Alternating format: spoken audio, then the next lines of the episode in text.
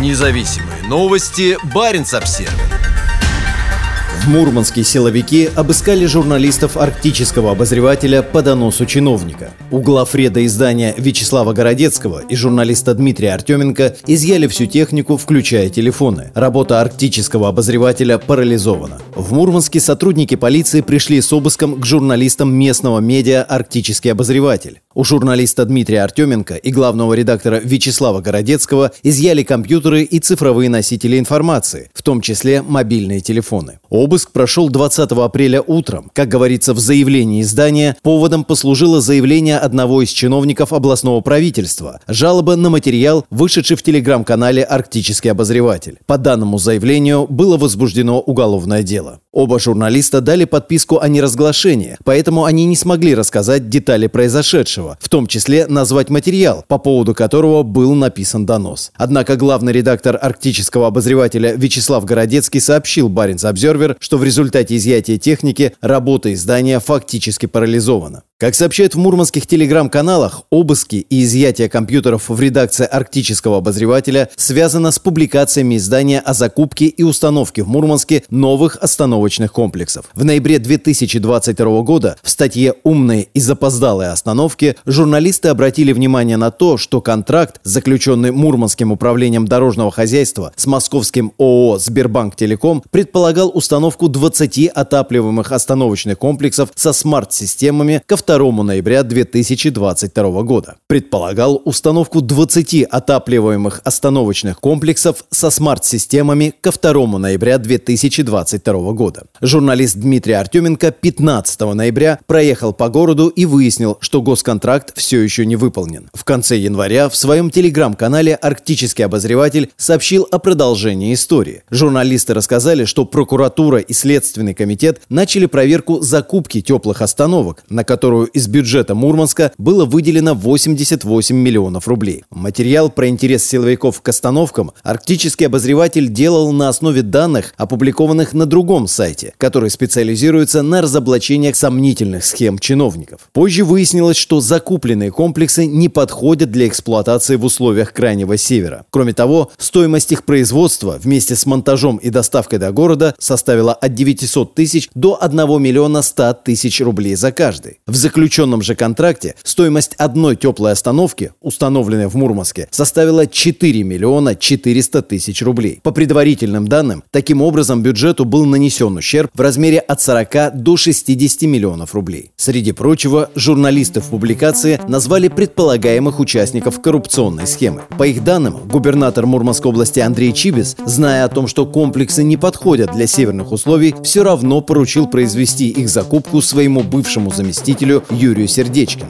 Исполнителем стал руководитель Мурманского управления дорожного хозяйства Денис Рысев, приехавший в Мурманскую область из Республики Коми, где довел до убытков дорожное предприятие, после чего сбежал от проверок силовиков, как из предыдущего места работы из Кирова. Скорее всего, последняя фраза и стала поводом для возбуждения дела о клевете.